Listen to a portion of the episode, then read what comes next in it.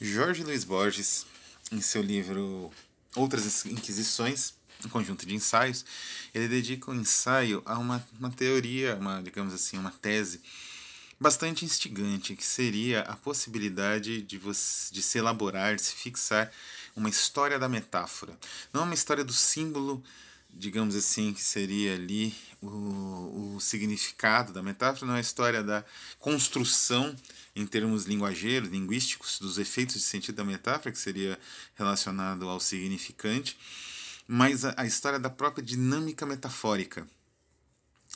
É uma ideia incrivelmente instigante, original, e que a gente vai ver em breve tinha um certo desenvolvimento e um certo apelo numa determinada época em que realmente houve pesquisa até nesse sentido. Porque, de certa maneira, o estabelecimento da metáfora, da, digamos, do desenvolvimento de uma metáfora é mais ou menos o estabelecimento do próprio desenvolvimento de uma cultura em relação a certos elementos dessa mesma cultura. É interessante que o Borges utiliza para exemplificar, porque o texto começa justamente com essa apresentação, que sai de história universal a história de umas quantas metáforas. Rascunhar um capítulo dessa história é o fim desta nota. Né? O ensaio ele inclusive coloca como nota. E é interessante então que ele vai fazendo essa, essa construção a partir de uma metáfora, que é a ideia de Deus. Né? A ideia de Deus ele chega no final na ideia, e aí por isso o título da Esfera de Pascal, da, de um aforismo espantoso né, do, do, Pascal, que é essa ideia que Deus é uma esfera espantosa cujo centro está em todas as partes sem circunferência em, em, em nenhuma. É uma espécie de demonstração eh, geométrica digo, da existência de Deus a partir de, um, de uma lógica muito peculiar que é espetacular. Ela é simples, ela é sintética, ela é robusta e ela oferece na, na, na cabeça do leitor uma imagem ao mesmo tempo impossível, quase como um, uma composição do Escher, factível, porque a gente entende todos os, os, os conceitos expostos nessa imagem. E essa esse pequeno ensaio do Borges é justamente o ponto de partida da introdução brilhante, aliás, realizado por, pelo pesquisador Paolo Vicentini, opa, desculpa, Paolo Lucentini, para a introdução do livro dos 24 filósofos, que é o livro que a gente vai tratar hoje aqui.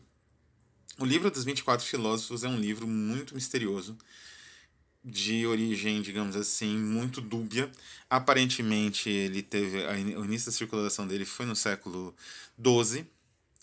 E ele, como o título diz, representa o resultado, os proceedings, vamos dizer assim, de um colóquio de 24 sábios, todos discutindo a essência de Deus. Esse, digamos, colóquio, então, foi. Uh, o resultado dessas discussões foram, foi sintetizado em uma série de digamos assim, de parágrafos, né, de premissas lógicas. São um total de. Digamos. São um total de 24 também, o número dos sábios. E essas premissas lógicas abordam justamente a existência de Deus, as possibilidades de existência de Deus. Então é fascinante como o colóquio ele tenta, digamos assim, dar conta de todas essas possibilidades.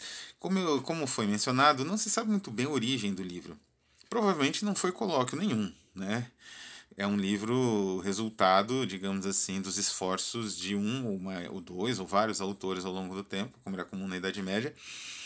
E esses esforços cumulativos, num, num, digamos assim, num esforço de síntese, foram burilando contextos originais que eram discutidos na, na, na, época dentro dos quadros da filosofia escolástica. E essa, digamos assim, síntese, esse esforço né, de, de síntese acabou gerando um livro único, que são como aforismos, é, aforismos, digamos assim, de natureza sacra, de natureza sagrada, que dão conta da existência de Deus através de mecanismos é, como o da, da esfera de Pascal, não é? Então existe inclusive a própria uma versão muito parecida no livro da própria é, digamos assim esfera pascalina que é justamente o segundo, a segunda tese. Deus é uma esfera infinita cujo centro se encontra em todas as partes e sua circunferência em nenhuma. Segundo o raciocínio do Borges, aqui a supressão do espantosa, esfera espantosa, trocada por esfera infinita, é, dá o tom de uma época mais, digamos assim, cética, mais cínica, mais desesperadora, que foi o momento histórico de Pascal, e um momento histórico em que aparentemente as respostas, da, especialmente da essência de Deus, eram mais fáceis de ser obtidas, como era o caso do século XII. Esse livro, então, ele é extraordinário, ele é fenomenal. Cada tese vem acompanhada de um pequeno comentário de natureza lógica, e o texto original é em latim, e a edição que eu tenho aqui é traduzida para o espanhol, não é? É um livro curtíssimo, mas que tem um prefácio e um pós-fácio geniais, né? Aqui a, a, boa parte, digamos, da, do estofo né, do, do livro são o prefácio e o pós-fácio, é um livro de 125 páginas, 126 páginas, são quase 130 páginas, e é um livro pouquíssimo conhecido, pouquíssimo divulgado, mesmo nos círculos de filosofia, mas é um livro de uma densidade poética, talvez por lidar com a metáfora, que é extraordinária. A estética extremada, extremista, nos dias de hoje, ela tem uma considerável aprovação. É usual, né?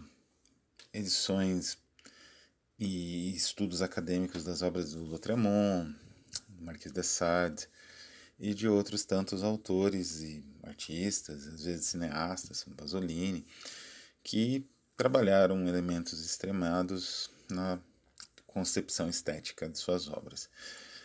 Curiosamente, vários pesquisadores e pensadores trabalham essa, digamos assim, esse, esse desvio o pensamento radical, o pensamento ou a filosofia que enverede em extremos, ela não é tão bem-vinda, não tão bem vista. Por exemplo, eu, eu acredito que isso talvez se dê pela imagem que se construiu em torno do filósofo. Né? É uma imagem de um, de um, uma imagem platônica, né? de um ser acima das uh, necessidades humanas e que está sempre enfim, perdido em pensamentos elevados, né? Aquela imagem que nós temos de Hegel ou do Kant, né? De Kant, que são pessoas assim, ensimesmadas em, em complexíssimos problemas metafísicos, éticos, enfim. Então, o espaço da filosofia, assim, que trabalha o material extremado, ela é um, é um espaço um pouco limitado. Isso é uma pena, porque um filósofo como Max Stirner, que é essencial na modernidade, de certa forma, ele acaba sendo um filósofo quase clandestino. Né? O pensamento dele parece que não consegue, embora ele tenha uh, o livro, na verdade tem um livro só, e alguns escritos muito esparsos, são coletados aí em edições de 200 páginas. O seu único livro de fôlego, que é o único sua propriedade, foi traduzido já para o português no Brasil, foi também lançado em Portugal, mas não é um livro fácil de achar. Vocês vão encontrá-lo na estante virtual por em média 300 reais, tanto português quanto a edição portuguesa quanto a edição brasileira. Eu recomendo a edição portuguesa que tem um excelente pós-fácil. E aparentemente esse, esse material não é muito usual na universidade, na academia, não existe muitos debates em torno de Stirner, grupos stirnerianos, enfim. Mas por que necessariamente esse filósofo e por que essa postura? É porque Stirner ele foi longe muito longe. o livro dele, mesmo para os padrões dos livros clandestinos, usuais na Alemanha, em uma época de intenso debate intelectual, uh, o Hegel, talvez muito a contragosto, ele inspirou uma série de jovens revoltados, né, uma geração de jovens revoltados que buscavam questionar a partir do, do pensamento hegeliano poderoso, né, a partir dos elementos da dialética hegeliana, as estruturas sociais, né? aplicar aquilo que o Hegel tinha em mente mais como uma espécie de subterfúgio para derrotista, né? ou como, como é, de acomodação ao, ao, ao real, esses jovens questionavam. Inclusive o jovem Marx, o jovem Engels, que nos, nos legou o único retrato né, esboçado de Stirner, que é quase um nome perdido. Né? Max Stirner, na verdade, é um pseudônimo. O nome mesmo do, do autor é uh, Johann Caspar Schmidt. Mas o que trata o Único Sua Propriedade para ser um livro considerado as avaliações que ele teve na época, da própria censura, que em geral são avaliações objetivas, até mais do que da, da crítica especializada, isso até hoje, é que o livro ou ele era perigoso demais, porque negava tudo e abria as portas para o crime, pura e simplesmente, ou ele era bizarro demais, o que significava que ele estava fazendo alguma coisa humorística, ao estilo de um Swift, na proposta modesta, né? para resolver o problema da fome na, na Irlanda, que é devorar as crianças irlandesas. Das duas, uma. E mas na verdade era um pouco mais que isso. É muito pouco tempo que eu tenho disponível para falar de um livro como o do Stirner. Mas eu vou talvez pensar dois elementos essenciais. O primeiro desses elementos é a ideia de fantasmagoria. O Stirner, ele talvez tenha sido um dos filósofos que mais trabalhou uma noção, uh, filosoficamente, uma noção de alienação ao analisar, por exemplo, a pátria, o Estado, Deus, como espectros, como fantasmagorias, é próximo do romance gótico, que na Alemanha teve um, um grande desenrolar nunca se foi analisado esse elemento, mas eu acho que é interessantíssimo, porque ele é, a percepção dele vai muito além de qualquer percepção marxista. Para Stirner, o Estado ou a religião, eles criam, eles se introjetam no indivíduo como se fosse uma espécie de possessão e projetam, por outro lado, né? Existe essa, esse movimento duplo uma realidade nova, inteiramente construída de, de elementos fantásticos que funcionam para o indivíduo dominado, né, digamos assim, possuído. É um pensamento extremamente elaborado, extremamente complexo e que dialoga com a ficção terrorífica do momento em que ele escreveu, do início do século XIX. O segundo elemento que eu gostaria de pensar é a ideia de crime a ideia de crime do, do Stirner é uma ideia complexa também. Existe realmente uma espécie de defesa da própria violência em si, como ação, forma de ação, e que dialoga novamente com uma literatura rica, né, inaugurada aí pelo Thomas de Quincey, que é uma literatura de uma percepção do crime mais elaborada, mais digamos assim, estetizada, que vai desembocar nos modernos romances policiais e que em vários deles existe essa, essa percepção de que crime e o combate ao crime parecem ser ter a mesma essência, o que faz com que não faça diferença de que lado o detetive, ou enfim, a pessoa ali que está lutando ou que está ali no meio do imbróglio jurídico, de que lado ele se posicione. É novamente uma ideia muito original, muito complexa e muito perigosa, como os sensores bem perceberam, e riquíssima, e que chegou à superfície através de meios, vamos dizer assim, de contrabandos, né? meios indiretos.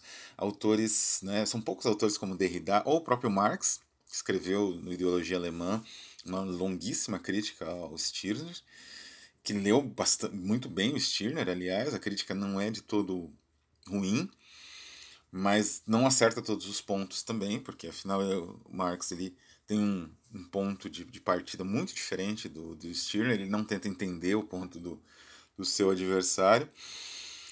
E mais atualmente o Derrida, falando de Marx. Então, Stirner é um, um autor que foi soterrado pelo extremismo que ele resolveu abraçar e que precisava ser desesperadamente redescoberto, talvez na mesma chave de é, empregada pelo Barthes em Sade, Fourier Loyola.